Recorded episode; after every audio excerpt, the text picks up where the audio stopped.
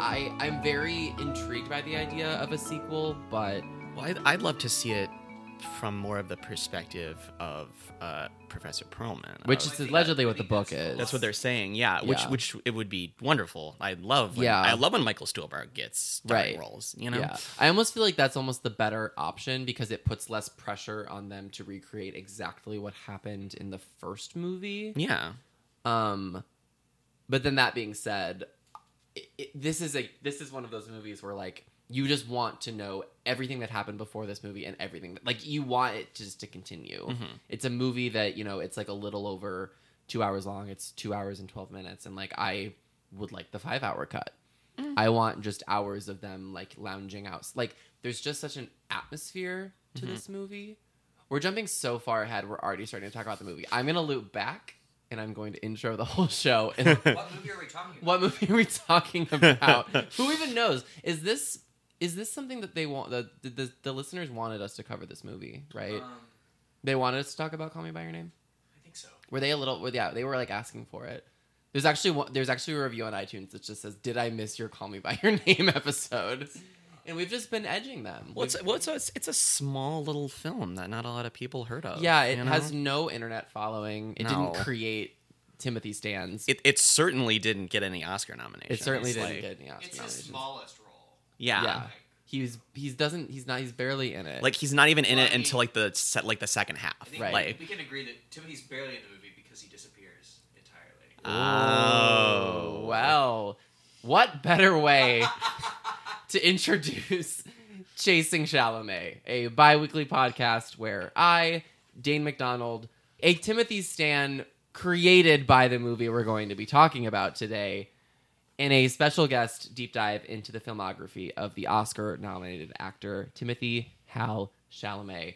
Uh, it will come as no surprise that on today's episode we are finally covering Luca Guadagnino's 2017 romantic coming-of-age drama "Call Me by Your Name."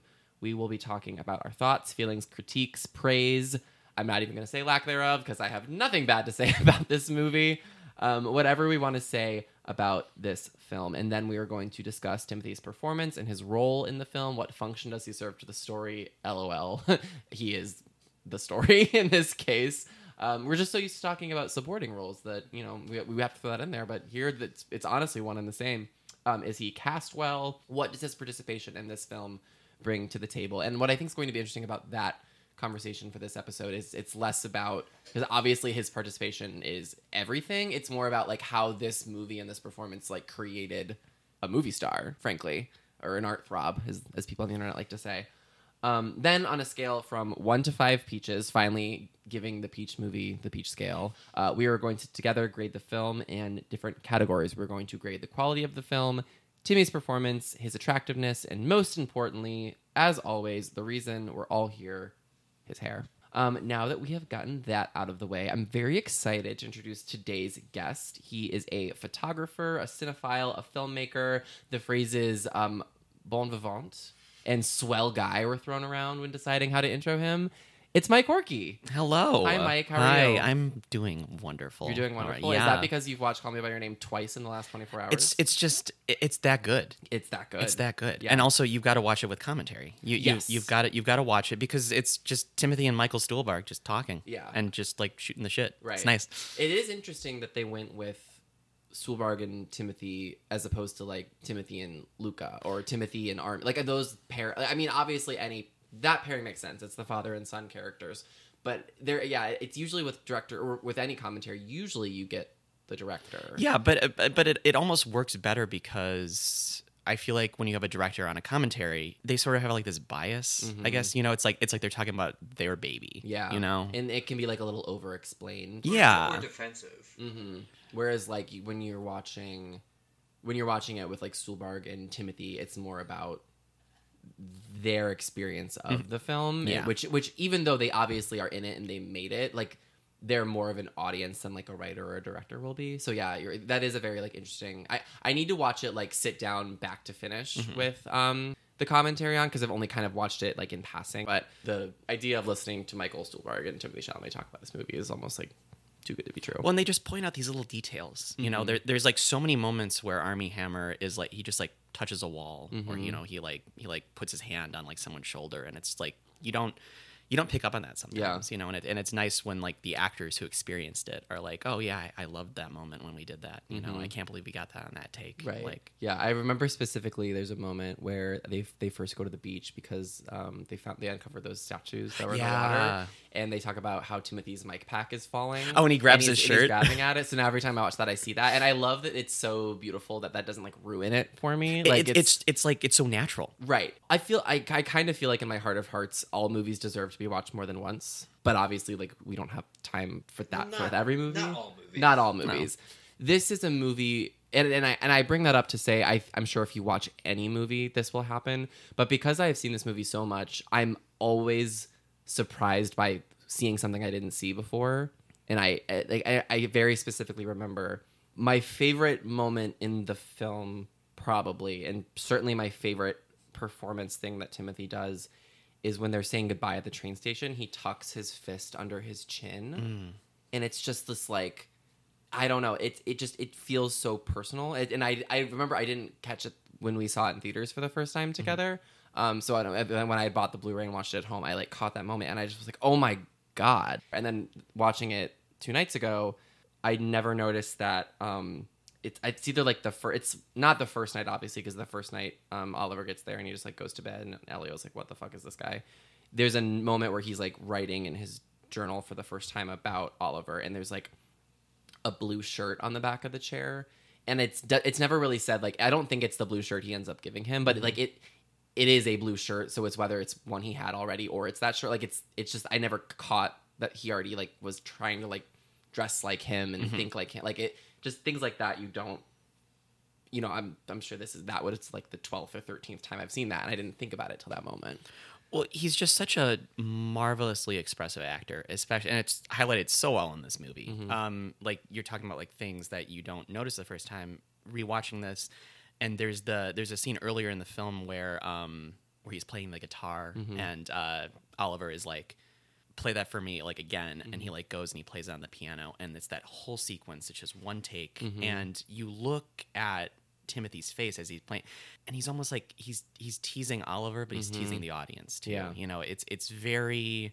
it's very subtle like like He's also terrified in that scene. Yeah. because he learned how to play the piano. right oh Yeah. yeah he learned to play it and the and the, and the guitar for like a sequence that lasted like three seconds. Mm-hmm. Yeah. like he he spent like a month like learning that. But Yeah. it's it's just it's it's remarkable to to watch like an actor so young but have such an understanding of how to control a scene. Yeah, and doing it against people who are much more seasoned. Yeah, established is. actors, yeah. you know, are, what whatever you think of Armie Hammer, he is a more seasoned actor than Timothy Chalamet and Stuhlbarg, and you know, it, it's just it's it, he just.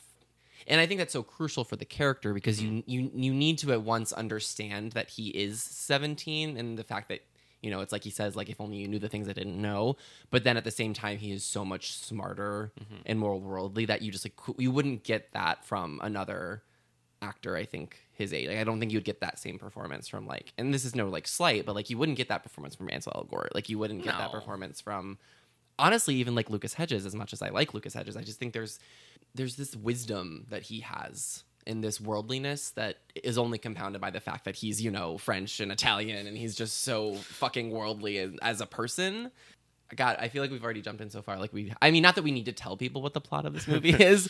Um, If you're listening to this and you haven't already Right. seen this movie, then Yeah. y- y- get get on that. just fucking watch. Like, yeah, I, if you haven't listened to Call Me by Your Name, please stop listening and just fucking watch it. it's just it's gorgeous to watch it unfold for the first time. yeah, watching this movie for the first, like, so Yeah, go to Target, buy it, go home, turn all the lights off, and watch it. Put your phone away. Put it in a drawer. Mm-hmm. yeah, don't. This is not a movie you're on your phone during. Um, so yeah, so for, I, but I suppose we'll just for you know the sake of consistency of the podcast format. Uh, so Call Me by Your Name is a story. It takes place in the summer of 1983, somewhere in northern Italy, as the title sequence likes to say, and it is about a young 24 year old graduate student, Yeah. Oliver, who comes to Italy for the summer to stay with a professor and his family. Uh, the professor, played by Michael Stuhlbarg, and his son is played by Timothy Chalamet. His name is Elio, and it is about the romance that unfolds between the two. And it's it's very much a plotless movie. Like this sounds like a slight, but there's no like story other than just the story of their relationship. Yeah, it, it's it's character driven. It, well, because it like inf- it unfolds almost in real time. I mean, they shot it mostly chron- chronologically, Right, So yeah. you know, it, it has this sort of like documentary sort of feel. Like it just Yeah. feels like the camera is there, Right. You know, in a lot of ways, this feels like such an invasive movie. And I don't mean that in a bad way. I mean that just like you literally feel like you are watching the most private moments that anyone's ever experienced, which I find so interesting because there was kind of a pushback and a debate when this movie came out about how like they don't explicitly show the sex. And that never bothered me because this entire movie feels like sex. Yeah. It whether you're seeing it or not, like I mean, there's so much intimacy. right. Like you see, you you see people go to the bathroom and Right. Yeah. sneaking glances at someone changing. Yeah. And you don't need the explicitness you know it Mhm. it's it's the it's it's implied it's there Yeah. you know the the moment when they you know they first consummate their love i Mhm. guess you know the camera just pans out the window Mhm. And it just stays there statically you hear Yeah. a little bit Yeah. that's it Yeah. and that's all you need Right. because it because it's it's not for you Right, exactly. and even after that, when he's mopping himself up, Yes. it feels it feels explicit to see that. yeah. yeah. hmm There's a shot, I think maybe the first shot after they pan out the, the, the window and it's the trees.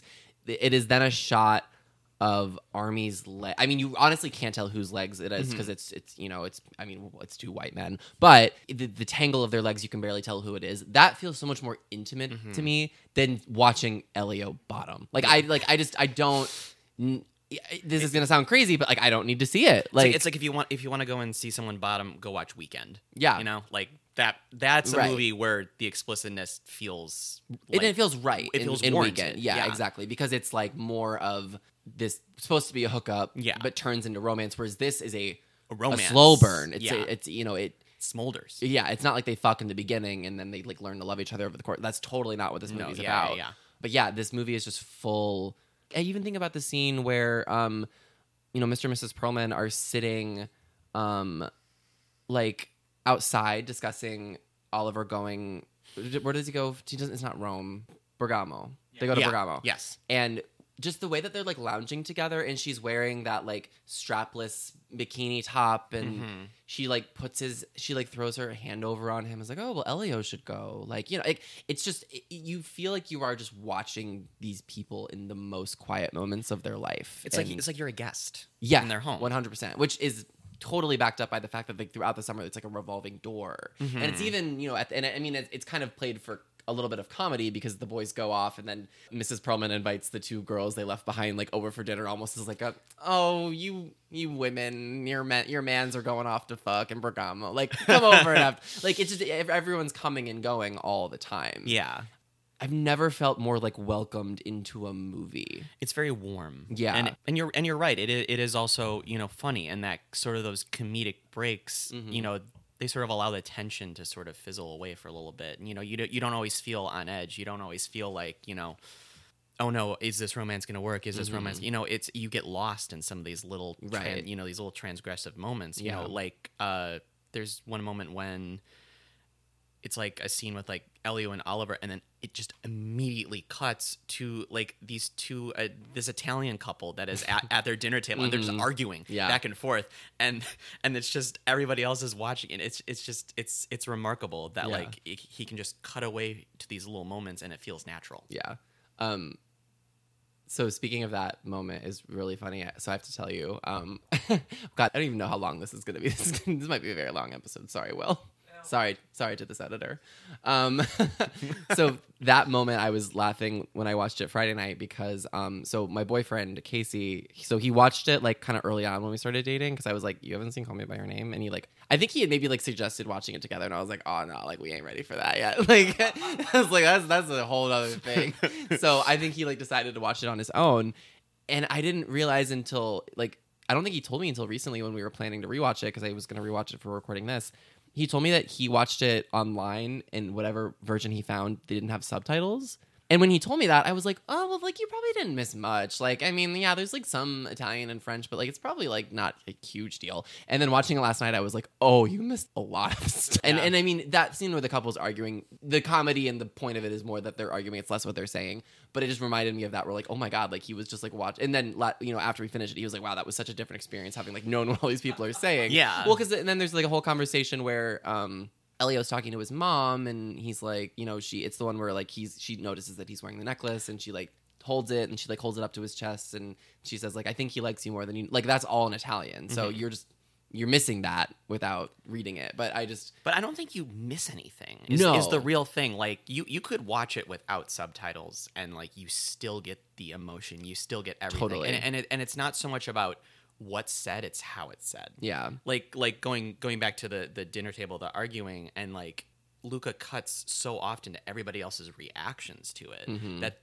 That's almost more important than what they're saying. Same, Exactly. thing, same thing with Elio talking with his mom. Mhm. It's it's more about you know the, the touch and you know Mhm. the you know the tone. you Every know? glance that she gives him it's also reassuring. his parents just the way that they the way that the Perlmans created this like oasis in which Elio was allowed to be who he is is so beautiful and And it's it's echoed in the book, but even talking about a movie that is about the queer experience where that feels so genuine. mhm, yeah Like we, we we have like the Love Simons where the parents are very supportive, but here the parents are so warm. right He could do anything and Yeah. they would support him. Yeah. He could go and like massacre thirty thousand people and they'd be like, Oh, but he did it. Right. did it. We love our boy so much. yeah um it's it's so interesting to, I, I i've had conversations with people who will say yeah i don't think like his mom knew what was going on from the beginning. Like by the end it's very clear that Mhm. they know because they like hang up the phone. They're like oh we'll let you talk to oliver and then they have like the alliance. But like Mhm. from the very beginning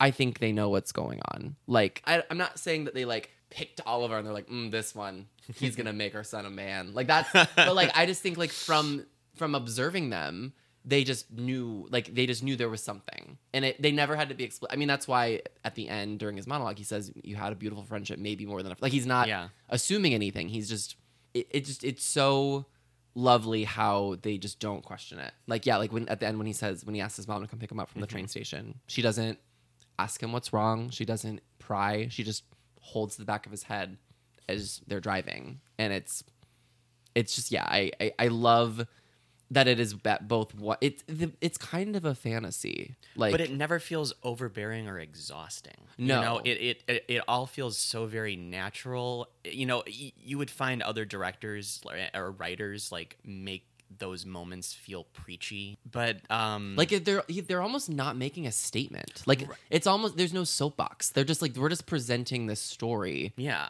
and we're just these are the characters like there's no yeah like uh, love simon is a good comparison because i really like love simon i think it's very well made it's very lovely Mm-hmm. but it has to be almost like an issue movie Yeah. like it has to like make a a statement whereas this is just like this is just a love story it's like the fact that they're exploring their sexualities just feels circumstantial, You Right, Know, it, it yeah. doesn't it doesn't necessarily feel like that was the point they were trying to make. yeah Yeah. um and i think that's also reflected too in the fact that like in a lot of ways this is just a story about elio being just like a very horny teenage boy. Yeah. like i like i remember kind of the first time i saw it i had some question about like oh he's like gonna fuck this girl and he's just gonna like fuck a peach? I'm like he's just like he's just wow like wow like what are what are they trying to say here with this? And then i you know having watched it multiple times now i i think it's just trying to highlight that he is exploring everything. Mm-hmm. And that's why you kind of i mean we say it jokingly but like this movie is just big bi energy big queer energy because it, you know yes it is I would say like it, you can classify this as a gay romance, but you by saying that you are missing the spectrum of sexuality that is explored by all of the characters. Yeah, because it, because it's not just Elio and Right. Oliver. You know, it, it there there are so many supporting. Yeah, there are so many supporting characters who are also experiencing this too, and reveal that they have experienced it in the past. Mm-hmm. Yeah. it doesn't. It doesn't feel like it has one central focus, Mhm. and that's I like that. I like that about the movie. Yeah. It's it's it's pure coming of age, really for everyone. Yeah. Yeah. This- Um, and like so much of Elio, it's not pure sexuality. He's just trying to figure things out. He's so tightly wound. The Right. things he writes in his little note, his little brown notebook, like the fact that he he cries a lot. yeah. Yeah, Like he thing. doesn't know. Like he thrashes about. Like he's just a pent up teenager. yeah. Oh, I love that scene where he's like about to jerk off and then Oliver comes in. and he has to hide his erection. Yeah, but then and they don't again, they don't make it explicit. We don't like No. see his tented boxers. Like but O- Oliver looks yeah, and then looks up and says, "I'm going to go get changed." And like leaves him and it's just this intimate moment of he, like he hits the bed, and he yeah, he yeah, like slams his head. Oh, it's so great. Like So I, I noticed something for the first time watching this last night. There's a fly in that Yeah. scene, The- Yeah. Oh, and it, it, goes onto his boxers. yeah. Yes. Mhm. and also a fly at the very end of the movie. Yeah. is circling his head. Yeah. as he cries into the fireplace. Mhm. Just like, it's such an interesting Yeah. connection that is pure happenstance. Right. Just the fact that there are flies in this house. Yeah, I mean it, it- everywhere. It just You yeah, hear them. It puts. I mean, and that actually brings up a good point because one of the things I really want to talk about in this episode is the sound design of this movie. it's wonderful. It's wonderful. Yeah, like just the, cicadas creaks. and the creaks of the house. Yeah, so like obviously you don't like hear the fly, but it just that the naturalistic way that that like lends itself to the atmosphere of this movie. Like everything is very like I mean there's that scene where the three sound design things that stand out to me most in this movie in the very first scene when he's throwing clothes onto the bed, there's just this like thud of the clothes hitting the bed. Then the second one and i don't know this one just like it maybe it's just the intimacy of the scene i don't know what it is when he pulls the pit out of the peach and throws it and it cracks to the ground like Yeah. oh my like i don't know that sound it's a wonderful sound. Like Oh. like it highlights everything. right like i don't it, it just the, the the intimacy of that moment is almost like broken by that crack i actually have forgotten about the third sound design thing because i just am so enthralled with the way that that peach pit hits the floor and it's beautiful I love every sound of water Mm-hmm. in in this movie. It's it's so crisp. There there's a there's a great moment early on when uh, Elio and Oliver are hanging by the um that like swimming pool, and uh, Oliver just like rolls into the Mm-hmm. pool and like hits it, and like you just hear the weight Yeah. of him. Like he you you in that moment you're like, oh, he is a large dude. Yeah, like all like what is what's the joke in social? All six two two twenty. Yeah, and there's- Armie and Hammer, and there's there's, two two, of him. oh no, now I'm thinking of Elio getting double teamed by the Winklevii. that's another podcast. That's another for another time. Um, yeah, it- the hint, the sound. Like I was actually thinking about water as a theme throughout the movie Mm-hmm. because one of the, the first time, aside from their handshake in the beginning, the first time he touches him, he grabs the water out of his hand that he's about to give to the friend and there's and there's just there's there's just so much like you know them standing in the creek and then you know him falling like there's just so much and then later when then it, like I feel like there's always kind of these moments of contained water like it's there it's tempting Mm-hmm. and then by the time they go on the trip together and mystery of love starts playing there's just a waterfall cascading over Oh, yeah. the cliff like it's just and they're finally free and they're finally able to be themselves I guess that waterfall is only opened like once a year to like let the water out, and so like, they convinced them to like open it for that. So they had like whatever twenty minutes to shoot that, and it was like slick and wet. And one of my favorite moments in the movie is when they're running up the hill, and Elio turns around and ruffles Oliver's hair, and then keeps running, and then Oliver turns. I'll, I think Armie Hammer talked about like Luca Guadagnino directing him in that moment, and Luca just saying like, and you just think about everything, and like that was the direction. Armie was like, the fuck am I supposed to do? And like there's like the pressure because they only have so much time to like get this shot and Yeah. everything.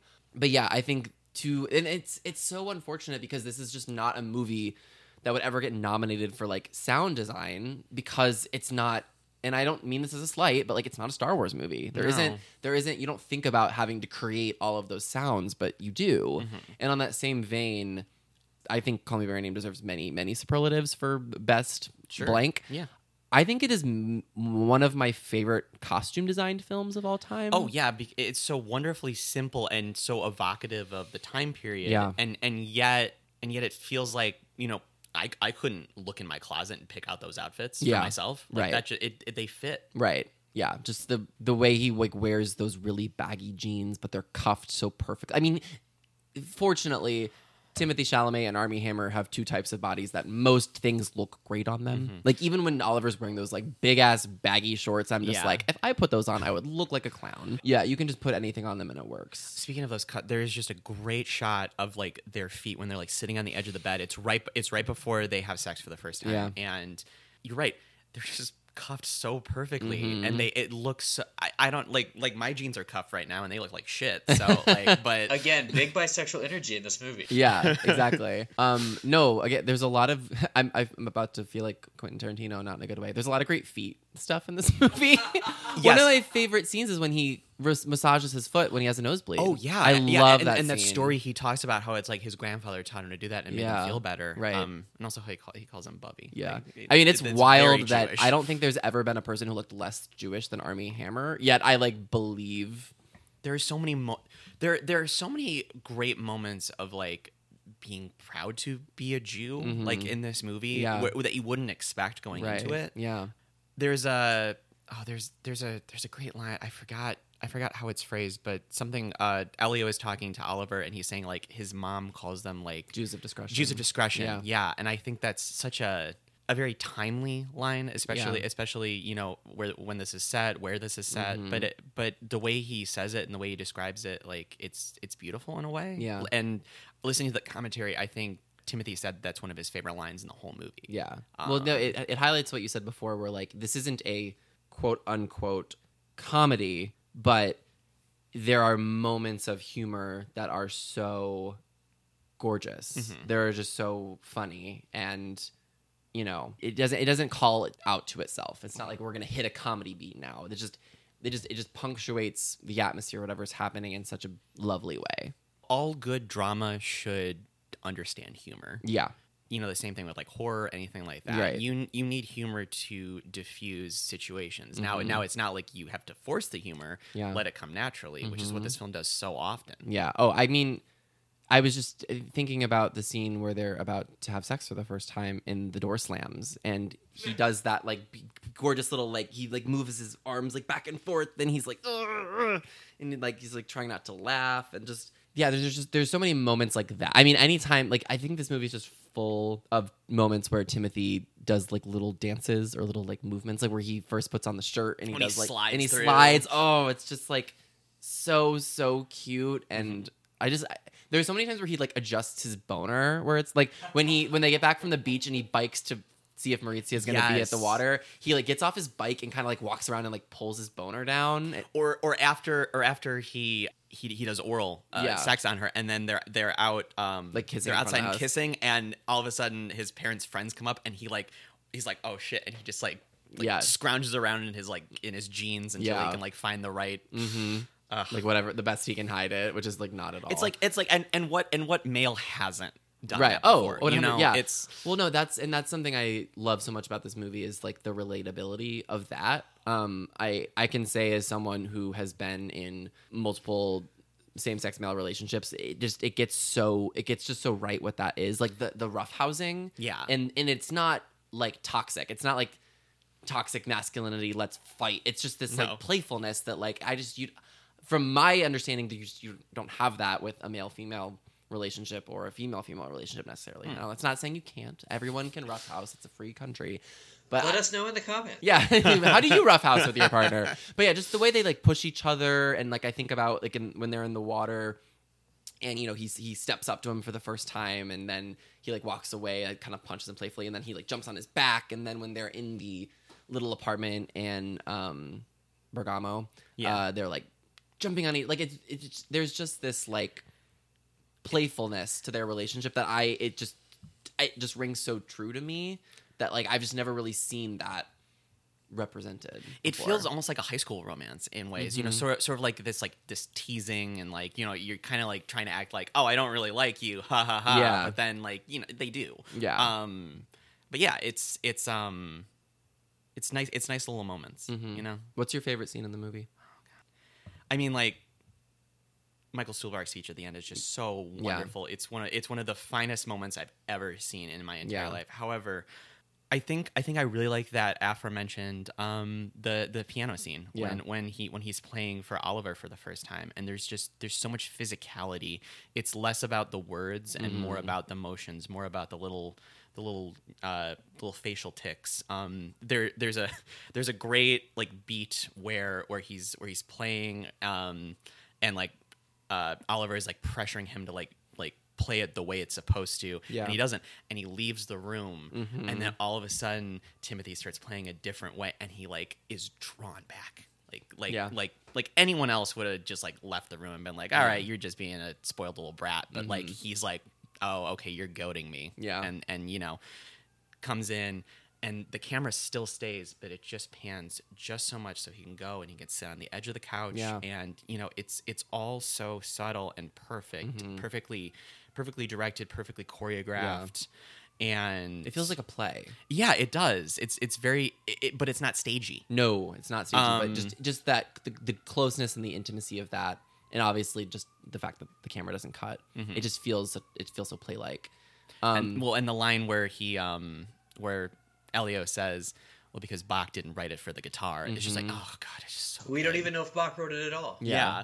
Ah, it's just it's just so good I I love that that scene ends with Elio saying he dedicated it to his brother because there's this moment of Elio's an only child. He Yeah. doesn't have not only does he not have that sibling relationship, he has not yet felt comfortable enough to have this romantic relationship with someone of his same gender and just that moment of even just alluding to the fact that Oliver could be something of a brother to him. You know what I mean? Just that relationship, that intimacy he's never felt with someone else before. yeah I just I, I love that little delivery. I love that scene too. Um, I've never. I that. I didn't catch that. yeah, it's beautiful. yeah I'm an only child. Give me a minute. um, yeah, it's it's it's hard to talk about your favorite scene because like yeah, I like I want to talk about Stuhlbarg's monologue, which is I, I heard it described as like it's one of the rare things that could be hyped up for you and be over. Like you will be hit by it no matter what. it can't be overhyped It can't be overhyped. yeah scene. I love um, the whole scene set to Mystery of Love where they're running through the canyons. Um, I love the and again these I'm gonna get to m- what my favorite scene is, but these are the ones that like I'm almost embarrassed to almost consider because I feel like they're so like oh of course that's your favorite scene. I love the one shot pan through the um, the town center with the war memorial. That to that, that that to me is more tension filled, and the release of the end of that scene is hotter than any sex they could have shown. Mm-hmm. I love just the way it's shot. One of my favorite things about the scene is there's kind of this mo and this might just be to me, who knows? Like for anyone else, it could have just played out a different way. When he is spouting off facts about the memorial and he's talking about like it, you know, it was the mo- most deadly war of World War One. The the first time and every time I've seen it, I've never decided. I can't tell if he's lying or not. And not lying, I can't tell if he's saying these things to sound smarter than you know what I mean? Because he is a very intelligent person, but I I just have this moment where I'm wondering is he just saying this because he wants to impress him? when you have that moment when Oliver is like, "Is there anything you don't know?" Mm-hmm. Like, and he says it. He says it with with just enough sarcasm in his voice that yeah, You almost that, feel that like he makes sense. Yeah, like I, I have this moment where I think like maybe he knows that he's lying, but he's letting him get away with it. Mm-hmm. Like you can just you can read that so many different ways, and this that power dynamic is so interesting. So I I, I love that, and obviously like, I love the just you know because I wanted you to know if you only if you only knew the things that didn't matter, like all of Yeah. that just like really gets me. and it wouldn't work if they weren't so separated. Yeah. like you know, if Mhm. it was this was a scene where it's just like you know. Over the shoulder, over the shoulder, like Yeah. uh, Yeah. But like, it, you're right; it's so visually dynamic. It Mhm. creates like a divide between Yeah, them. and we are as the audience removed from it as well because Yeah. we are not in their faces as the scene is. We we are also at a distance as Yeah. they are at a distance to each other, and it feels so correct Mm-hmm. in how that's staged. Um, but my favorite scene in the movie is actually one we already talked about briefly. I love when he gets the nosebleed and goes and sits Mm. in the little area, and then just the crowded intimacy of them sitting together, and the way that he like rubs his foot, and the way that he, the way that he says, "You're gonna fucking kill me if you do that." I just that to me is like I almost like I'm crying thinking about it. Like it's just the way that he I love the way that he's smiling at him when he says it and he's like grabbing at his um Star of David necklace. Like it's just, and then the, the way he just kisses Mm-hmm. his foot at the end, like it is just so, so, so beautiful. Mm-hmm. Um, what else do we need to talk about? I just don't. Well, I, also, I, well, it- it- I could talk about every single scene. Like I don't know. I, I want to give like a quick shout out to the scene where um where Elio's just like laying with his parents and his mom reads that story. Mhm. Yeah. It's it's such a beautiful aching little scene and it like it doesn't last that long. no, But Also, water. There's a storm going. it's on. raining. it's just it's yeah. pouring rain and it just it exposes their family dynamics so in such Yeah. a beautiful way Right. you know it- it- up until this point you're like this family is like perfect but they they are not really that per- no they, Yeah. they, they just they get each other Yeah. you know Yeah. and the way that like she is like playing with like Elio's hair like as she's mm-hmm. re- it's just oh, Ellie Belly. Ellie calls him Ellie Belly. Oh my god. melts my heart Yeah, it's the, their their family dynamic is so great. I, I I think that you know Stuhlbarg like rightly gets you know the praise he deserves for this role, but Amira Casar, who plays his mother, Mm-hmm. Is- wonderful. Is, wonderful. As we mentioned, like just the way that she lets him be, the way that she just wears those high waisted pants, like. I, I love the little scene where um it's I think it's right before he's about to go um for lack of a better phrase fuck the peach and he has this like moment with his mom where he kind of like stops and like hugs her a little tighter and kisses her and it's like yeah like that you don't there's no point part of me that's like these are two actors who uh, don't know each other that well or just mm-hmm. met like and I and I feel I could be making this up and I don't want to like you know say, quote something that's wrong it just feels like one of those movies where like they all lived in the house together while they were filming it. Yeah. You know what I mean? Like there's just there is an intimacy that I just do not understand how they created because it is so spot on. Yeah. It is so lived in. It is so real. is is that the, is that the moment where he, he, uh, she's like coming in the door frame Yeah. yeah, Yeah. and it's like fr- again gorgeous film Mhm. wonderfully framed one all of it just so well composed Mm-hmm. Yeah. you know that it, that's like it's framed like a painting Yeah. that, that that scene people don't really talk about how gorgeous this movie is Yeah. I, you know I, it, when they talk it's it's the peach it's the Mhm. monolog it's Mhm. the whatever but like this movie is gorgeous without drawing attention to itself hmm but the, the, I, there were certain times when I w- when I was rewatching it where I was like, "That's not that's not a real image. That Mhm. that's the green screen." And It's like no, it's not. That's Yeah. that's just That's what it fucking looks like. yeah, and it's just Yeah. awe. It's just dro- jaw dropping. Yeah. Um, Um, yeah, I just I love those small thinking about that. I was I, I was just thinking about like the domesticity of this movie and just like how like Mafalda and um An- Anchise they're just they're just like living they're just living around.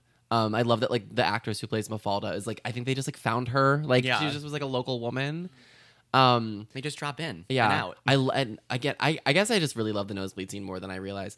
I love when he goes to find ice and he pulls like the frozen pig's feet out and Yeah. just like holds it up to her and it's like, what am I supposed to do with this? And I so that- when I rewatched it the other night, It's so wonderful. um, it's so funny and you know and obviously Mafalda is great in that moment. I so I was watching it with as I mentioned my boyfriend and then uh, my friend Helen, former guest of the show who was on uh, for Men, Women and Children episode. I felt so bad for making Helen watch Men, Women, and Children that I said, Helen, please come over and watch Call Me by Your Name. Let me make it up for you. And she verbally told me that she forgave me for that just because she was able to now see this movie.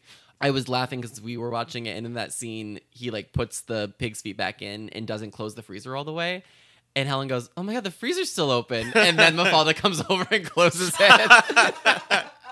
so I'm just like Mafalda over here saving the day. oh my god, it's Mafalda- wonderful. she- I just the, everything that she like where she where she rings the bell for dinner and she's just like it's so like stoic and then I love that she like brings the clothes in and he he is like I I think it's right before he's about to go in and put the shorts on his head. Um, he like goes to his desk and like sits down. And, Like she comes in and like Mm-hmm. puts his clothes on the bed and then she like ruffles his hair and walks out. Or when uh, when the fishmonger comes and Mhm. and he like wa- and she just like rushes out and helps him carry the. It's just Yeah. like yeah, th- these are just little moments. Yeah. you know. And she just she's here. She exists in this in and this the plane. and, ju- and the joy of the fish. Right. Oh, this is a great fish. I'm very happy Yeah. that we have this for that. Um, in the commentary, Michael Stuhlbarg said like, um, he was like, yeah, we had to like rush to get that fish back into the ocean. like, Um, actually, I wanted to go back to what we were saying about art. I mean, i again, it's it's so obvious, but you don't think about it because this movie is just so lush and lived in. But like, he is lit like he's literally a professor of antiquities. Like he is a art professor, and this movie is full of gorgeous people and it mirrors these gorgeous you know statue i mean you know it's, it's literally he says it in the line almost daring you to desire them Mm-hmm. like it's like that is just so much what this movie is about it's about art and it's about looking for yourself in art and then looking for yourself in other people i mean that's i mean that that i remember when this movie was so to take to take people on the journey of like you know before I even saw this movie, I remember it premiered at Sundance in 2017, and at that point, I think I had like seen a bigger splash, so I like I knew of Luca as a filmmaker. Um, I obviously knew who Armie Hammer was, and I didn't have any idea who Timothy Chalamet was, which is just wild to think about now. Um, but yeah, I remember being like, "Oh, gay romance set in Italy, lush blues and water and sex. Yeah, this movie's gonna fucking slap." um, so remember like it, you know, it, it had a great buzz, and I think people were already talking about the monolog Mm-hmm. Um, and so then it came out in December of that year. We all went and saw it. Yes. Um, you and I did. It was uh, you, me, Katie, and Ben. Yeah. I believe. Um, in the theater, it was the it was like it was like the Thursday night. It was the premiere, It was the the- premiere yeah. here in Chicago, and it's weird to think about that because that theater was so full, and yet I wasn't uncomfortable watching it with people. But like, it's just such a movie that I don't want to watch in a crowd. Almost like I don't know. How do you feel about that? Yes, but I feel like it's it, it's an inviting enough film Mhm. where where it can make you uh, just feel comfortable. Oh, you know? sure, You know, yeah. it's it's it's like a big hug, Yeah. and I mean, I've definitely watched it on a crowded airplane before. Yeah. Because I'm like, I need something nice. Mm-hmm. This is a terrible experience. I need something nice and pretty and Yeah. pure. Right. Yeah. I honestly didn't mind watching it with a lot of strangers. I think I would have felt more uncomfortable if like. Not to sound cliche, but if I had invited my parents to go and Mhm. watch it, you know, Yeah. or or you know, like some old friends or like something like I mean, like like you and Katie and Ben are different. Like Yeah. we love these kinds of movies, Right. um if I had just met you guys, I would have been like, I don't, I don't know. Yeah. Uh, no, it's a great movie to watch with people that you really. I mean, when I've rewatched it, I've I've like had friends over who haven't seen it yet, Mhm. and I will literally make my peach and brie grilled cheeses, and uh, we will watch it. I've literally done that like three times now. Yeah, I. It was a, like I just think like we had so long to wait for this movie because, we, like I said, it premiered at Sundance, and then it was like literally released at the end of the year because Sony Classics was pushing it for their Oscars, which Mhm. obviously you know worked for the most part. Mhm. Um, yeah, I just remember like that whole year, like that summer, just we were like waiting for "Call Me by Your Name," Yeah. and then it. Well, Yeah. I just remember like seeing the trailer hmm like early on and being like, oh, Yeah, this is this is even the trailer's pretty and Yeah. like you get the the title written in that Mhm. opening credit love- script and the music and, and it's like oh especially seeing it like at an AMC where everything's digital and you're Mhm. like oh this is something that was shot on film right, or at least it was shot with some exactly. Like some noise in it when and what's that Stuhlbarg line where uh, they have it in the trailer? He says like something has a cunning way of finding our weakest Nature has the cunning nature way- has a cunning way yeah. of yeah. It's oh god. yeah. Hear, hearing that, I was like that. I, I I assumed that was like in his like big speech, Mhm. and then like I was like, oh, this I'm not prepared. Yeah. I'm not prepared for what this is going to be. it's why the production budget of this movie was 3.5 million, and it looks like it just cost so much more than that. Yeah, like, no, it's it's like lavish and Yeah. gorgeous. I mean, like you were talking about how like this is one of the most gorgeous like homes you've ever seen, like Mm-hmm. in an entire like in, in any movie. And like I I, th- I think Luca like just looking back at it at the two films made before this, I Mm-hmm. Am Love, and then A Bigger Splash. He has such a knack for just like finding these like yeah, gorgeous. I think one of them was actually his home. Yeah. yeah, but I want to say I think I am I Am Love, Love was was, just, his, like, his home. house, yeah. Um, but it's just like he has such a way of just like finding already gorgeous places and somehow making them more gorgeous. Mm-hmm. Yeah. Like a bigger splash, like looks even more gorgeous than that area of Yeah. the world actually is. right. I mean, he just like he lets hot people be hot. Like he just That's true. He lets locations be hot. Like Yeah. he just he he centers his movies around. I mean, I guess Suspiria, Suspiria is kind of an interesting deviation. I love you love Suspiria. It's- we love it's- remarkable. It's, an, it's incredible. It feels like the least Luca Guadagnino, at least in like comparison to like what he's made before. But even then, that movie is almost centered around the dance studio. Yeah, but th- I think that's also his probably his coldest movie. You Yes. know, Oh, yeah. personality wise, like it feels so detached at times, which is Yeah. the point. Um, but yeah, it's just it, he's just so good at atmosphere. He's he's so he's so good at making his locations as much of a character as his characters. Exactly. Um, should we talk about the monologue? Yeah, it's it's what I've been wanting to talk about this whole time. well, I because I remember it premiering at Sundance. I remember hearing about the monologue, and there was a tweet I remember reading where it was like, "Call Me by Your Name is so good," but then Michael Stuhlbarg comes out of nowhere with this monologue Yeah. that like that like the person said like they were like grabbing onto like their armrests and like sobbing because it was so powerful and Yeah. impactful. Mm-hmm. And I remember like reading that and being like, it's gonna be good. I don't think it's gonna mm-hmm. be that. Yeah. And you know, the whole movie sort of build it builds up to this because there there are so many hints that you know Samuel, I think, Yeah. yeah, is is a supportive father, you know, mm-hmm. and he, and he and he he wants his son to experience this journey, you mm-hmm. know, and and what and he's he's not he's not intrusive, you know, he's just very there. Mm-hmm. And then, you know, Elio, God, and then like Elio, you know, says goodbye to Oliver, and he and he mm-hmm. and he, he comes home and he walks into like the the door frame and just looks decimated, and and his dad's just waiting there, and he's Yeah. like, "You want to talk?" He sits, and he doesn't pry anything out of him. He doesn't mm-hmm. pressure him to say anything. And honestly, the whole scene is just Michael Stuhlbarg talking. Yeah. you know, he's he's not he's not asking Elio, you know, to mm-hmm. unless he wants to. Yeah. and it's just so it's such a refreshing. It's it's it's like another breath of fresh air in mm-hmm. a movie that's already full of breaths of fresh air Yeah. and just the way that he delivers this monologue so matter of factly, so quietly and sensitively, Mm-hmm. and just with this tenderness that I, I think has seldom been seen in, Yeah. in movies with with this kind of content. Yeah. you know, Yeah. so, so so many movies, you know, that are that are queer. You know, most of the parents in it are just you know stereotypically you know conservative Mm-hmm. Right. and very you know Yeah. but the, the way the way that he delivers this it it doesn't feel judgy it doesn't feel like he's assuming anything he's just like speaking his mind he's just Mm-hmm. Yeah. Mm-hmm. saying like this is a thing you had and it was gorgeous and it was beautiful and you should never feel ashamed for that Yeah. and i i don't know like i lost it Yeah. it's oh just God, it's so hard to watch it. Yeah. Uh, in in the best way. yeah Like, I love the when he says like, "Have I spoken out of turn?" Like he's just so welcoming in that moment, and he's Mm-hmm. just he's just he is there to be. He like I mean I he I don't think what's what's beautiful about the scene is he doesn't go. I don't think you that character goes into that scene assuming that he's about to do that. I think it's just it, he just see he in the moment he sees what his son needs. He doesn't. I don't think he said mm, today I'm going to come out to my son.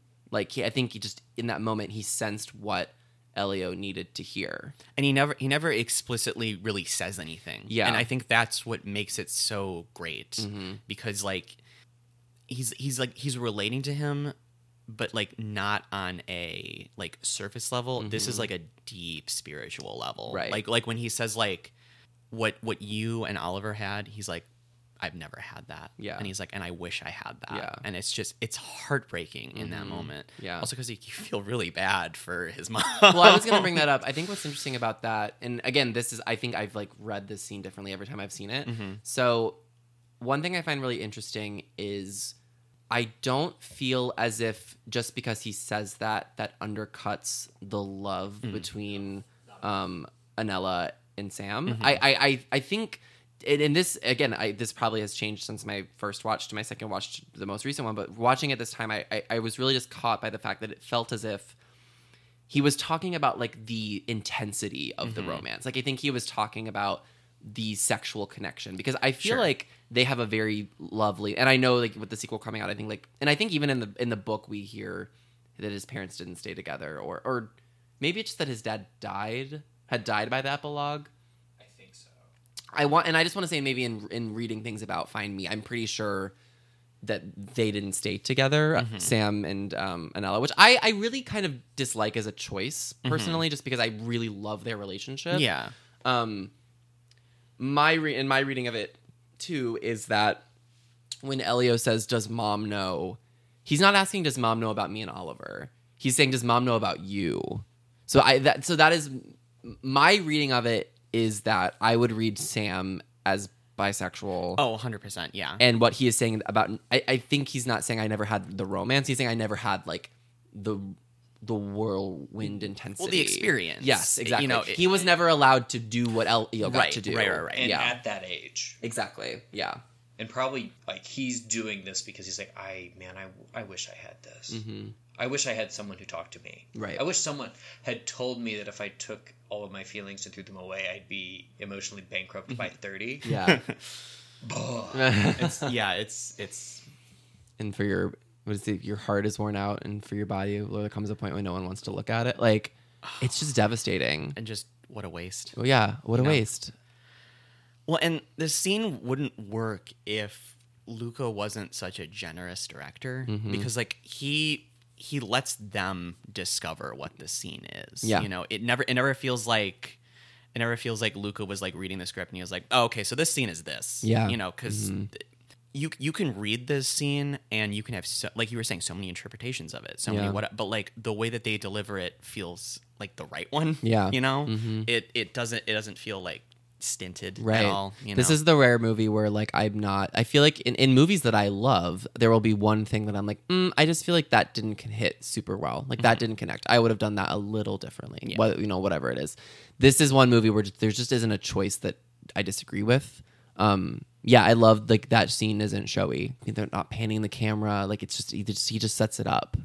It's like shot reverse shot. Like it's just it's just so simple. And he knows that he can do that because he's got two incredible actors. Like he's like i don't have to i don't have to do anything else with this. Like it's he, he is not an over director no. Um and don't And- get me wrong i love i love someone who's showy with a camera. I love steven spielberg. I love that man. But he couldn't make a movie like this because No. it's too i don't know if too intimate's the right word but it's too real yeah you know it, like like we were saying it just feels like just like observing these people Yeah. you know it's it's not a story so much as it is just a life Yeah. But I do find as authentic and as natural as this movie feels, there are two very specific moments that kind of lean in to the filmmaking of Mm-hmm. it. It's when uh, Oliver doesn't come home and it's Futile Devices is playing and the kind of the blue hues kind of cut into the like I think in those moments what I find really lovely about that is it leans into the fact that this movie is a memory and that this movie is Elio's recollection of what happened and it kind of becomes a little I don't know if fuzzy is the right word, but it's that and then later in the movie when it cuts to the the heat reverse where it's them I think they're like in the square, and there's like I think at one point like Elio's shirt's open, and Oliver's like kiss. It's they're having this intimate moment in public that they would never have actually been able to have. Yeah.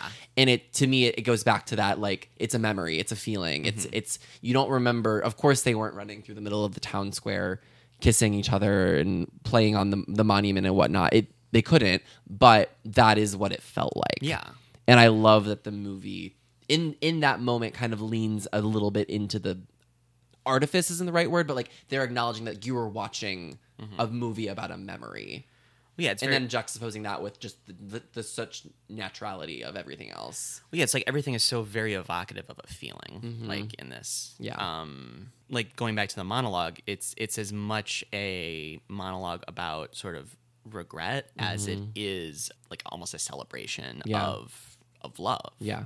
And I like that. I like that. I like that there are those moments. Yeah, and I love. I think I, I don't know if this is in the commentary or if this is more just he's like said this in interviews, but I love that Timothy has talked about how he came to that scene just kind of saying because I think he talks about how he's an actor who likes to like learn other actors' lines, so he kind of knows when he's coming in and how that's going. But he said for this one, he just was like, "I'm just gonna hear mm-hmm. Michael Stuhlbarg say this. I'm just gonna listen and take this in because this is too big and this is too important." And I think the only one of the only things that he says throughout the scene is, "I think he was better than me." Yeah. So I- it's I love that like it's really you you think about monologue. I, I at least me I think of monologues as being very theatrical. Like They're they're, stage they're, yeah. they're stagey. They're plays. You don't really get like the two monologues I can think of in movies are this and then the cerulean monologue from Devil Wears Prada because you rarely get a scene where an actor and I you, that's Michael Stuhlbarg and that's Meryl Streep. Like you can't give that to a lot of not that they're like film actors are incredible, but not all of them have the ability to do a scene like that. So I think it's really interesting that you almost say the monologue scene, and those are the only two movies I think of. Like I can't really think of other film monologues that Yeah, no. Well, it's just like because like monologues more often than not drive the plot. You Yeah. know, they're like plot devices. Yeah. But like this one doesn't feel like that. It just it just feels like a very natural sort of moment Yeah. that just happens. You Right. know, his son is clearly coming to him aching, and this is the one thing that he can think of to say to him that Mm-hmm. will make him feel even the tiniest bit better. Right. And I think what they're talking about is so new for Mm-hmm. both of them, especially for Elio, that of course he's not going to say anything Yeah. during it. Of course it's just going to be his his father has to take the lead, the reins in that conversation. Yeah. Yeah, it's heartbreaking and beautiful and the fact that I, I know Oscar nominations are not everything. I mean, clearly Megan Fox doesn't have an Oscar for Jennifer's Body, so who the fuck even knows what those assholes are doing? But not even nominating Stuhlbarg just feels Like a slap in the face. like a slap in the face. And What a waste. What a what a waste. waste! What a waste of What an Oscar on. Sam Rockwell. Sorry. So uh, we've touched on it a little bit throughout talking about the film, but let's hone in a little bit on Timothy's role and his casting because it kind of is make or break for the movie. I think he's in every scene. He's in every single scene. He and that's why one of the things that's been so interesting in doing this podcast is he's in a lot of not good movies, and he's always like the supporting. Mm-hmm. So to to watch this and remember why I really fell in love with him and like why I just am so enamored with him as as a talent and as a person. It was it, it's always lovely to rewatch this and be like, oh right, because when he is given the centrality of this material, he soars. Mm-hmm. Like so that's why like in rewatching a lot of his old movies, I'm like, oh, these are not these are not good. Like, am I like am I crazy? Am I like idolizing this guy who hasn't really like done it much yet? And I mean, yes, he's very young. He has a lot of time to give us a lot of great movies, but to rewatch this and just to watch him work with this material is a wonder. So I just think that he obviously his role is very very important. Um, there's kind of no way to parse that out more finely. well, it worked that they gave him such a quiet role Mm-hmm. to sort of show how good of an actor he is. Yeah. You know, like I wouldn't be as impressed by his performance in this movie if like everything that was like a part of his character like wasn't wasn't showy. You know, if, if Yeah. It was showy, I would have been like, uh, like the, it just feels like he's overacting. But Yeah. because the material isn't showy, because the material just feels so matter of fact Yeah. it it makes his performance all the more impressive because Mm-hmm. he's he, it, it's it's him. He's he's the one who's coming up with this characterization. Yeah. you know. Yeah, I mean it's and this is getting a little bit more into performance. That's fine because obviously his role in the film is huge and he was cast perfectly. Um, just I mean, l- l- Mm-hmm. Look at he's he's an Italian, French, American, and he's that's what he's like this, and that's why I kind of want to. And this is kind of a dicey conversation. I'm a little ner- nervous to talk about it, but like, I personally don't get upset by the fact that this is a movie where two straight identifying actors are playing queer roles because yes, more queer people need to get roles and we need them to play queer characters and not queer characters, but I go back to the fact that this is a movie written by a gay man and directed by a gay man, produced by gay men who understood that these were the two actors who had to play these parts. Yeah. Like I just I don't see this movie working with anyone else. I, I couldn't see it with any other young actor in his place. It's a movie. It's a story about discovery, mm-hmm. and if you had people who already made that journey, yeah. I think it would come from a less genuine feeling. Sure. Yeah. There almost needs to be that fear, that Yeah. apprehension, that like that nervousness. So when he does grab his crotch in the meadow, it is such a shot. Like Mm-hmm. that I remember the first time I saw it, I was like stunned. Like I was like, "Oh my god, he like Mm-hmm. full of grabbed his whole dick." Like I was like, "Wow." I I can't watch that scene and not think about like is he like wearing like a like a jock cut? Like I just am like, like did he just grab his like I'm like did they just say go for it? Like I I overthink that. Well, I mean, like you know, like Armie Hammer's like balls were apparently hanging out of his I know, shorts like yeah. all the time. So, Well, I think, and I think that's a particular scene where it was probably the digitizing had to happen. yeah, Um, but it's just so funny to like watch how like good of a friendship Armie and Timothy have, and it's just like y'all like really went to town on each other, like yeah, Um, but but yeah, um, I I understand there's a more nuanced conversation to be had about casting, you know, queer roles and having queer actors play them. But this is a, an example in which it just doesn't bother me. And I know that there are people who would be on the other side of that argument, and I do would not for one minute decry what they're saying. Like I don't mm-hmm. think they are wrong. In an ideal world, of course, everyone has equal opportunity to do whatever role they want to play, and you know you could say this about a lot of things, but in a in a perfect world, we wouldn't need to have that argument because there would be queer people playing queer roles, and this Yeah. would just be an example where they just happen to not be queer. Yeah. Um, so that's where I find his casting to be most interesting to talk about. Um, but yeah, his performance, and I've, I've mentioned this before, and it's something I really kind of I caught on to because of this movie, and then seeing Beautiful Boy, and then kind of going back and rewatching his old stuff. But especially in this movie, he's such a physical actor. Yes. Um, as I mentioned, one of my favorite things is when he kind of you know pushes his fist underneath his chin during the scene where Oliver's getting on the train. The little dancing things we talked about, like adjusting his boner. Um, I think about the the scene where um, they're at the the the lake with with, with Maurizia and he she like tells him to like not watch while he's like while she's taking her clothes off and he like kind of like shrugs his shoulders together and like looks a little bit back and is like this is a podcast you can't see what i'm doing but i'm like pursing my lips and doing what he does where he looks. He's pouting. he's pouting. Like he just those moments are so I, I don't know i he's just such a physical actor. That that that's actually if i ever were able to like talk to him at a q&a or meet him i would just want to like ask him about how he approaches that because he does that so well Well, yeah, because like he, there are times when he like arches his shoulders and like his joints are like Mhm. all over. The, like Yeah. like when like when he's smelling uh Oh. when he's smelling Oliver's shorts. Yeah. and he and he's like in this like primal sort of like Mhm. animalistic like pose. right You're just like awestruck by Right. him because Yeah. like it, it just he captures the moment and the feeling Mhm. so well with his body. Well, Yeah. that's that's. I think that's also a moment where you see him kind of get into a an imaginative position of oh Yeah. oh what Oliver could do to me. yeah Yeah. which is really explicitly talked about more in the book Yes. um, which is interesting. Um, I like the book fine. Um, I think the movie is far and away more enjoyable. And Maybe that's just because I'm more. I love reading, but I'm I'm more of a film person, and just reading it, I just was like, I the way that those actors embodied those roles, I just I couldn't get that out of my head. But what was interesting was more kind of coloring in those scenes of like him putting the shorts over his head, or, or when he because in the movie when he is putting his hand down his shorts and Oliver comes in the room, you can obviously imply that he has a boner, but like I keep saying boner a lot in this episode. Sorry, So he has a lot of boners. he has a lot this. of boners. Yeah. Um, This is a horny movie full of boners. Yeah. Call me I- by your boner. call me by your. Boner. I'm just mostly laughing because Casey hates the word boner. anyway, sorry I'm saying it so much, Casey.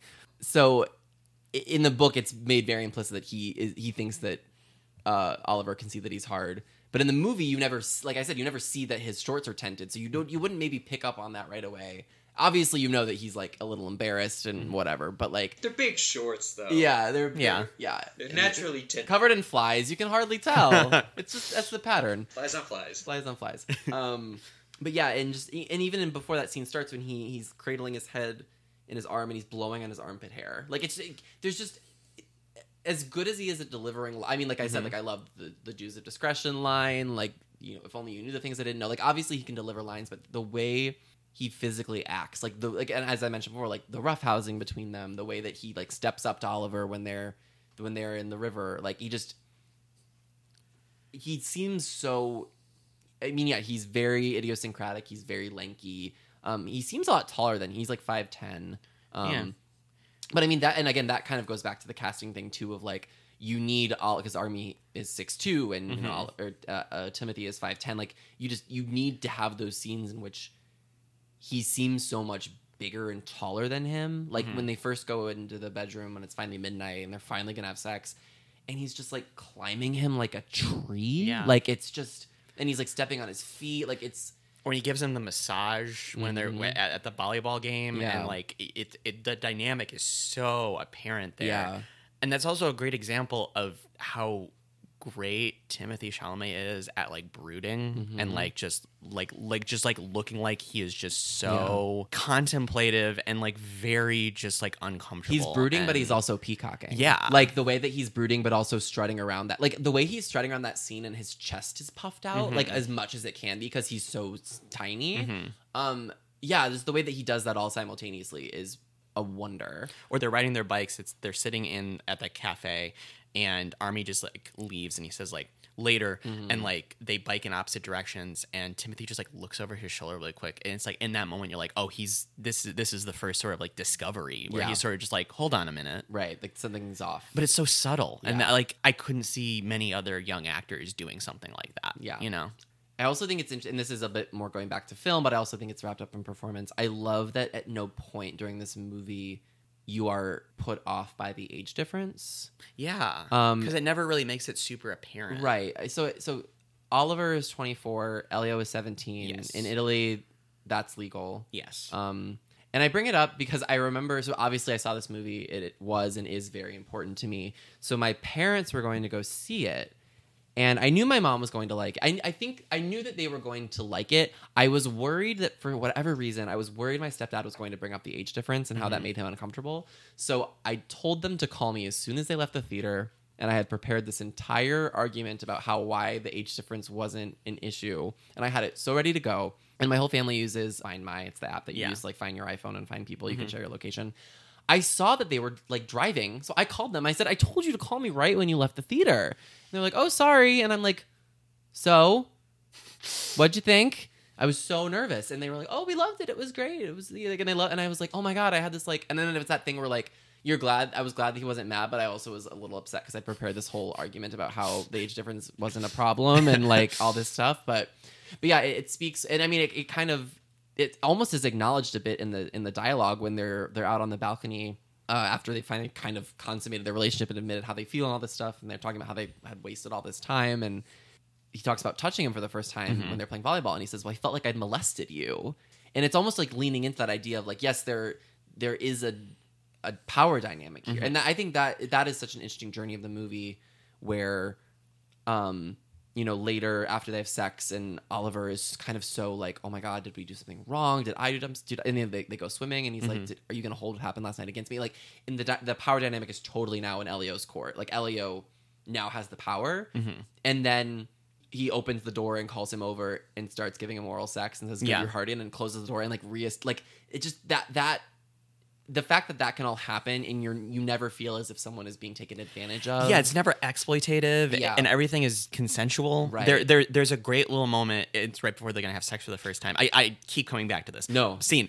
but where Oliver asks Elio, he's like, "Can, Can I, I kiss, kiss you? you? And it's just like, oh, Yeah, and and Elio says yes, please. Yeah, yes, Like, please. Oh, consent is so sexy. like, no, yeah, you're so right. Like, I- it, there is nothing, in, and I think that even goes back to what we were saying about how we never explicitly see penetration or sex. Like, yeah, could it have been? Could it have worked? Probably, but it just it it allows it leaves it to them. Mm-hmm. It's none of our business. Like it's again, it, it's like what it is parents the whole it's none of our business like it's no one's business but your own Yeah. and this movie establishes that Yeah. and that's why i just feel like that is why it never feels scuzzy it never feels exploitative it's E- even with the peach scene, doesn't mhm. feel exploitative. Like like he teases, he's like, "Oh, I'm going to take a bite of the peach," but then mhm. when Elio like breaks down and says, "Please don't," like he, He doesn't, He doesn't. yeah. he puts it away and Right. he comforts him. Right. I can't, we haven't talked about the peach. Other than I- the, other than the sound design of the peach hitting the we didn't even talk about the peach scene. well, well, the, the sound design of the peach scene too is also really oh my great. God. Like when, when he when he's fucking the Yeah, peach, oh, you it- it- hear you it. hear it, but you it doesn't. It's never gross. yeah, no, it's It's not that slurpy sound. no. Right. Yeah, it's no. it's just kind of like, oh yeah, that's probably what it would sound like if Yeah. you shoved your dick in a peach. right. Yeah, and that, I mean, just it goes to well because it's so going. Not to sound so very, But- but Well, it's so going into this movie, we all knew there was a peach scene. Like there Yeah. was one of the things like people talked about. They're like, I did not know when I saw it the first time. Oh wow. I knew there was a peach, but I'm like, oh, I knew something was going to happen. what a journey for you. I okay, so um, I don't think we've talked about this on the podcast. So there is a long running joke in our friend group where um, when we all went to a screening of The Big Sick, we were saving. So it was actually it was the the same four of us who saw Call Me by Your Name together. It was uh, former guest Katie Dively, her boyfriend Ben, Mike, and I. Seeing an early screening of The Big Sick, and we were saving seats for Katie and Ben. Long story short, they went to the wrong theater, and then they had to rush to the theater we were at and Mike was getting very stressed having to save these seats because the attendants were asking everyone to like fill in the spots and whatever. And not knowing what to do, how to calm Mike down, I gave him an unripe banana from my backpack because I had gone grocery shopping that day. and I ate it. And you ate the banana, and You uh, it helped a little. it did. So I, I, I say that to say, as a joke, I brought a peach to this movie. Did you leave with the peach? I did leave with the Okay, peach. all right. Intact. what if I just handed it to Mike as we left? I said, "This is yours now." um, But like, but like, could you have imagined like giving me the peach like before the movie started and been like, "This is in case you're gonna be anxious," and then like I'm just holding it and it happens, Right, And like- it's just like I would have just like dropped the peach Yeah. on the ground. or you're eating it. Oh, yeah, right. yeah. Also, that's the juiciest peach I've ever seen. Oh, Why is all the fruit so sumptuous in this movie? Even Yeah. the juice, The like the apricot apricot juice. juice. Yeah, the I, way wa- that I our- want to like bathe in it. Yeah. No, uh, the food in this movie looks incredible. I yeah, I mean, I just feel like we could go on for hours. Um, everything about this movie is note perfect. Yeah, to me. it, it it's a rare movie where everything falls into place beautifully, Yeah. and like it's like a puzzle that fits Yeah. just right. Yeah, I mean, this podcast would not exist without this movie because this is the reason. Yeah. I fell in love with this this man, our beautiful boy. well, should we should we jump to the peaches? Let's jump to the peaches. All right, I I just to just to show my hand, it's we're we're just gonna list them off. I think none of them should be too much of a surprise, but we can we can get into the nuances a bit and talk them through. But um, so Mike, the movie one to five peaches, An enthusiastic five Yeah. peaches, an enthusiastic five fuckable peaches. five fuckable juicy peaches, whichever whichever form they want to take, I will I will take. As someone who would have who. Well, I, I feel bad. I, I was I always make jokes about how I definitely I would have eaten the peach and I want Oliver to eat the peach. But then, as you mentioned, that he asks him not to, and how sweet that is that he doesn't. Now I feel bad that I want to eat the peach. The book, he does. he does eat the peach in the book. Um, yeah, it's a five out of five. Yeah. I, I couldn't more enthusiastically give a movie a five out of five peaches. Um, Timothy's performance, five peaches. five peaches. A- again, agreed. I think we make a lot of jokes about how it's so rare that we care about like a male performance in a movie. Like I can honestly say it's like this recently I'm talking recently. Um, like Chris Pine in Hell or High Water. underrated. Uh, just Yeah, Bradley belief. Cooper in A Star Is Born. also great. LaKeith Stanfield and Sorry to Bother You. Like those are like I like I rarely I rarely clock a male performance and really stick with it. Mm-hmm. At least like in the leading, like supporting maybe a little bit more. Well, it- but- because it's rare that a leading performance isn't showy. exactly. You know, Yeah. like like we can look at who actually won the year that Timothy w- was nominated, Gary Oldman. we dare we dare not speak his name. But looking at that, that's a showy performance. Yes, Timothy's performance wasn't anything like that. Yeah. I mean it, it almost is a wonder Timmy got nominated, given that this was really it was a breakout moment. Mm-hmm. Um he I believe is like I think not since like Rick, Mickey Rooney, like in the forties or 30s. Like, like he's like the youngest nominee since since then. Yeah, yeah, yeah, Because yeah. he was, I believe, 21 or 22. So yeah, I it's just an incredible performance. It's incredible that such a young person gave such a nuanced performance. He He, he looked like an old pro. yeah, Yeah. I, I genuinely feel like when we look back, you know, in 20, 30 years, this will be a performance that we talk about in the same vein as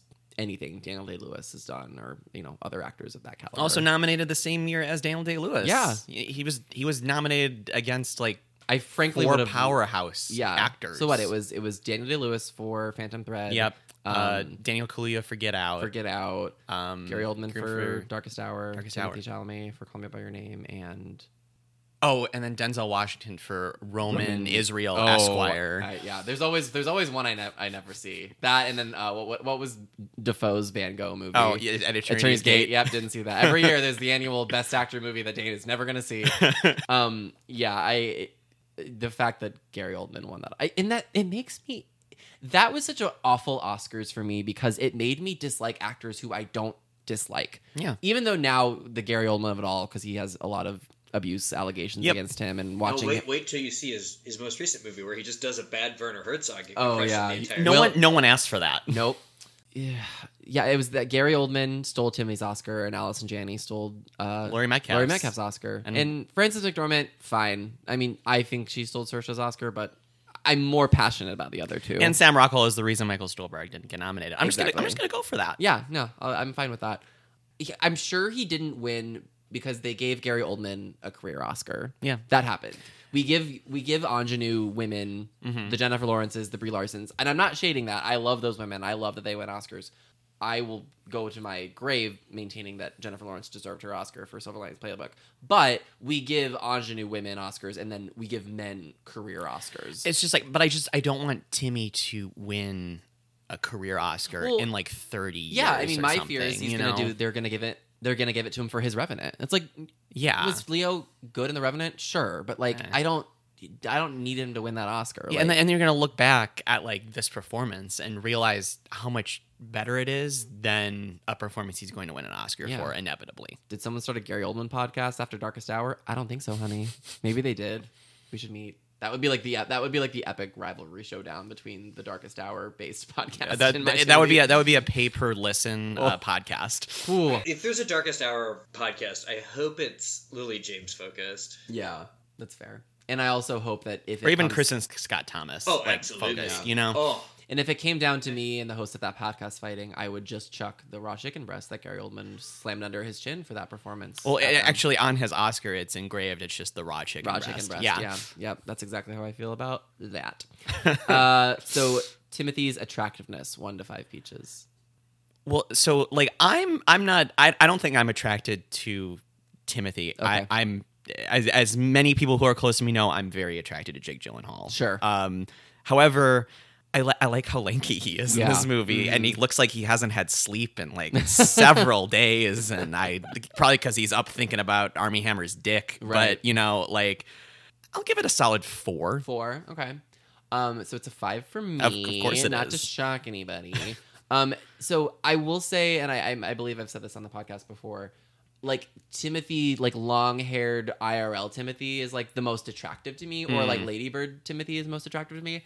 But the the wisdom he brings to this performance and just Mhm. the the worldliness and the, the the sense of discovery like that all to me is where i let the character kind of I, I find him more attractive because of the character All right, if we're going by that, it's five. Okay. but if we're going by like looks you're- alone, yeah it's okay. it's a solid That's four. fair. and and i've never kind of laid parameters for these ratings and that because i think it kind of Mhm. takes away the fun of it if i have to say you only it's like it's No, like, yeah. it's like with the hair it's like i kind of will be a little bit more staunch on the hair Mhm. But and we'll get to that. But like with with attractiveness, you're right. Like I- him in this movie. Well, no, he might be my because there's just a lot of sweat and a lot of shirtlessness. Like it's very hot. But you're right. Like it's never. Well, like, it's like we were saying the the hotness of Armie Hammer and the hotness of Timothy Chalamet have to be juxtaposed against each other. That's true. Yeah. And they're both hot. It just kind of comes down to what you prefer. And some people prefer, as we mentioned when he hits the wall, that's a lot of bulk in Ugh. Armie Hammer. And then Timothy, it's a lot of length. And so for me, because that is more what I'm attracted to, it Mhm. just it. And then just with the character, I kind of put that all together, and I just, Mhm. I'm kind of just transfixed. Which is interesting to bring up the hair. Mhm. So hair, one to five peaches.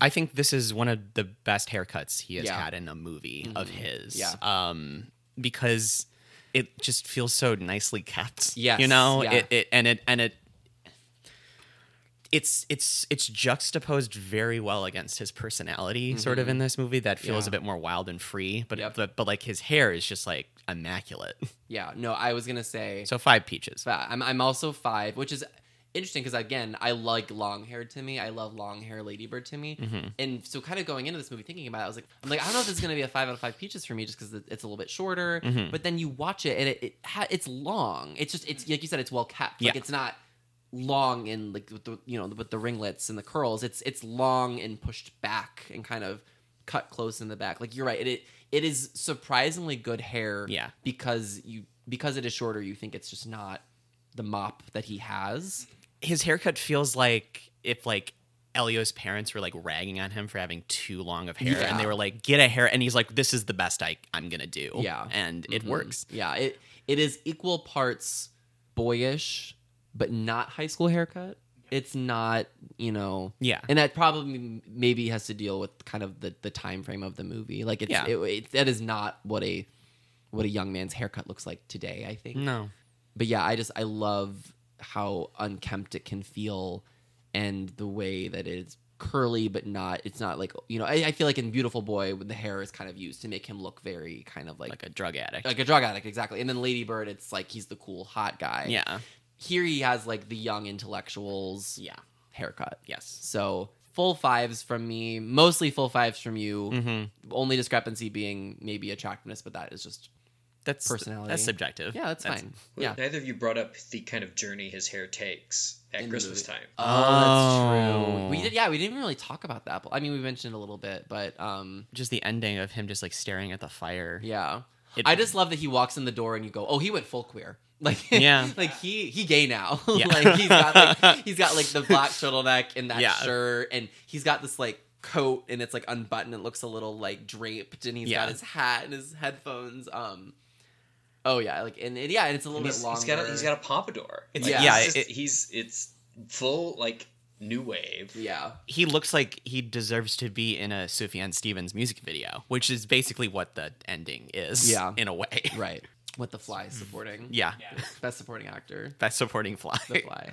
Yeah, I mean, I know, I know, we're past discussing things now, really, but I love just in that epilogue where he answers the phone and he says, "Hi, hi, I miss you." Like it's, it's there's no, Yeah. there's no guard anymore. No, well, it- it, but then it's kind of sad because then if you think about it, him looking into the fire, you could interpret that as like him putting his guard back up. It's true, yeah. Like there's a little bit of, yeah, I, don't, I guess we're gonna have to see or read in the sequel, but yeah, well, it, but it uh, it just feels like a total like encapsulation of just like all these feelings that he wasn't able to say, Yeah. and now he's said them, Right. And and I I feel like him looking into the fire is like more of like a self reflection of like, did I mean to say all of that? Mhm. Was were, were all those feelings that I said to him? Do I feel those now? yeah. Or or was it just like I needed to? Yeah, I can't remember if I was like listening to someone say this or if I was talking with someone, but I, I, I someone said that it's now set in the winter and he's Mhm. looking into the fire and the heat, and that's what summer was, and that's what Oliver was, and he's like basking in that. Like I Mhm. was like, oh, this is like killing me. Well, regardless of whether we get a sequel or not, the one thing I feel very, very passionate about is that if we get a sequel, Dakota Johnson better play Armie Hammer's wife She has to. that just with the Luca relationship, and I think they've like said that. Like I think that Luca, like I think like in Suspiria, like interviews, they were like, oh yeah, like if we make it, like Dakota is the wife, and I just and then let's bring like Tilda in as a weird kooky aunt. Sure. Why not? and then I'm just saying it. I just I mean, whoever is gonna hear this, if you're somehow connected, I would be happy to play Elio's boyfriend. I I would like to see. I if it's set in the '90s, he's living in New York. He and Lady Bird are working at the same magazine, and There you go. I am his live-in boyfriend. I just, I just, I would like to see it. Yeah. Mike, thank you so much for joining us for it's. I I, I keep wanting to think or like I, I have the inclination to say it's our last episode. It's not, but this the intention of the podcast was to cover the twelve movies that he had made theatrically up into this point. We're Yep. now we're coming up to the king. So this is in a way this is a bit of a conclusion of the original chapters. it's it in a way it's like an end of an acting era for him Yes. you know because like now now he's he's getting into these more substantial roles Yeah. and you know because like because like he has he has the king he has dune he Yeah. has uh, uh little women you know it's Mhm. all these much more substantial meaty roles much like this role in call me by your name it's sort of like proof that he he can do this and like he should be able to do this yeah, it just it it feels like kind of like the crown jewel at the moment. Yeah. and it, it's nice to think about the ways in which that will be added to. And I, I have very high hopes for the King and for Little Women and Mhm. Dune and all those things. So the french dispatch yeah, exactly. Oh, friend, of course. Um, Mike, is there anywhere you want people to find you on the internet? Uh, you can find me on Instagram at Horkleberry Finn, Mhm. um, on Twitter at the Eighth Horcrux. You you love those those vanity handles. I made them in high school, and I am too cowardly to change them. Lovely. Well, you can find me on Twitter and Instagram at the Dane McDonald. Uh, the show is on Twitter and Instagram as well. We are on Twitter at Chalamet Chasing, and we are on Instagram at Chasing Chalamet. You can email us at chasingchalamet at gmail.com. We would love to hear from you. Um, please consider giving us a rating and a review on Apple Podcasts. Share this podcast with your friends, your family, the Timothy stands in your life. Chasing Chalamet is written, hosted, and produced by me, Dane McDonald. The show is also produced and edited by noted Mafaldistan Will Bybee. Our theme music is by Jacob Horn. You can hear more from him and his band, the Jacob Horn Trio, on Spotify, Apple Music, and Bandcamp. Our cover art was designed by Jessica Deahl. You can find more of her work at jessicadeahl.com. Deahl is spelled D E A H L. And this feels appropriate. Until next time, later.